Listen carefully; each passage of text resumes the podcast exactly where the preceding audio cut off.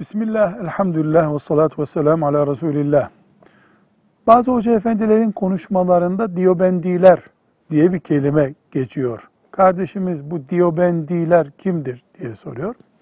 Diyobendilik 1850'lerden sonra Hindistan'da Müslüman insanların, alimlerin İngiliz zulmüne karşı dinimizin köklerini canlı tutalım diye kurdukları medresenin adıdır.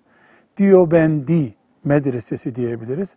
Oradan pek çok alimler yetişmiştir. Mesela çok iyi bildiğimiz Nedvi, Keşmiri, Azami, Habibur Rahman, Diyobendi medreselerinden yetişmişlerdir.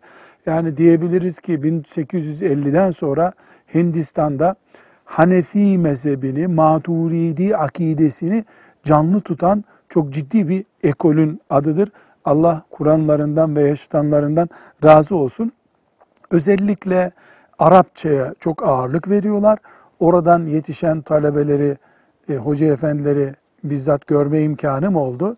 Arap ülkelerindeki hocalardan daha iyi Arapça biliyorlar desem çok bir mübale olmaz zannediyorum.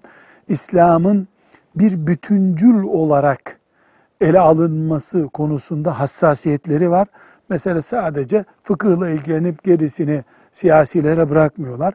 İslam'ın siyasi şuurunu da yani Müslümanın dünya kültürü olmasını, ahiret için çalışmasını ve bütün bunları bir avucunda e, tutmasını önemsiyorlar.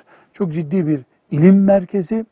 E, keşke İslam aleminin pek çok yerinde o ciddiyetle ve o köklü mantıkla çalışan e, ilim merkezlerimiz bulunsaymış. Velhamdülillahi Rabbil Alemin.